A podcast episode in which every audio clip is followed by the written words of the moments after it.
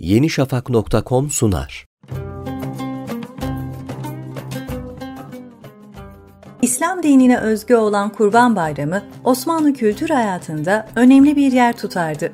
Osmanlı Sarayı'nda culus tebriklerinden sonra en önemli tören Ramazan ve Kurban bayramlarında yapılırdı. Tarihin en önemli medeniyetlerinden biri olan Devleti Aliye-i Osmaniye bayramları coşkuyla kutlar, dünyaya mesaj verirdi. Osmanlı Devleti İslam dünyasının adeta bir vitriniydi bu yüzden de devlet gücünün uluslararası arenada gösterilmesinde bayram merasimleri büyük öneme sahipti. Zira bayram merasimleri mahiyetine istinaden yapılmakla birlikte Osmanlı Hanedanı'nın ihtişamını ortaya koyardı. İslam dünyasında iktidar sadece askeri güçle değil, saray ihtişamıyla ve zengin kamu törenleriyle de ölçülürdü.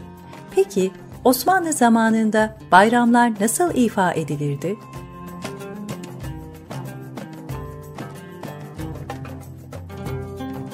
Bayram, Osmanlı payitahtı olan İstanbul'u ve saray seremonisini renklendiren önemli bir süreçti. Eski İstanbul, hatta İslam dünyası ölçeğinde bayramların en yoğun ve görkemli yaşandığı mekansa Saray-ı Amire yani Topkapı Sarayı'ydı. Sarayda ve halk arasında özel törenler tertiplenirdi.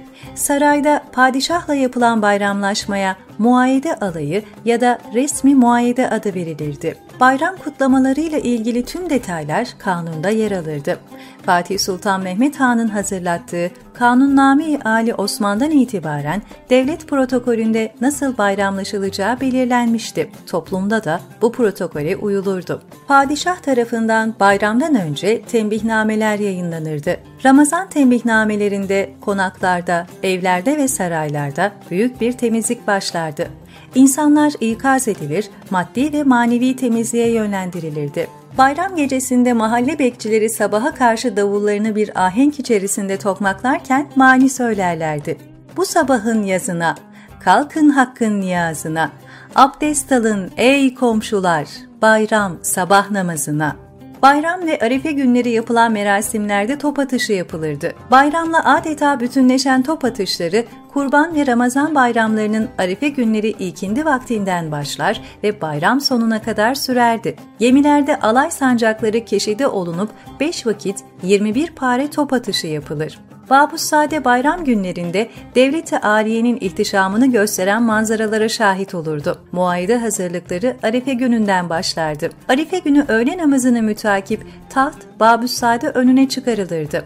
Saray görevlileri tahtın sağına ve soluna, Enderun ağları da arka tarafına sıralanırdı. Has ahurdan getirilen atlara raht hazinesinden gösterişli koşum takımları takılır ve avluya getirilirdi. Merasim esnasında kimin nerede duracağı, ne giyeceği belirliydi ve büyük bir intizam içinde merasim icra edilirdi. Padişah ilkindi namazını kıldıktan sonra Babüssade'ye gelir ve tahta otururdu. Padişahın gelişiyle birlikte alkış başlardı. Arife'yi bayrama bağlayan gecenin sonuna doğru davetliler saraya gelirdi. Sabah namazı vakti gelince cemaatle namaz kılınırdı. Padişah ise has odaya geçer, bayram hilatlerini giydikten sonra sabah namazını hırkayı saadet dairesinde kılardı. Bayram namazı içinse bayram alayı eşliğinde camiye giderdi. Gidilecek camiyi bayramdan önce padişahın kendisi seçerdi.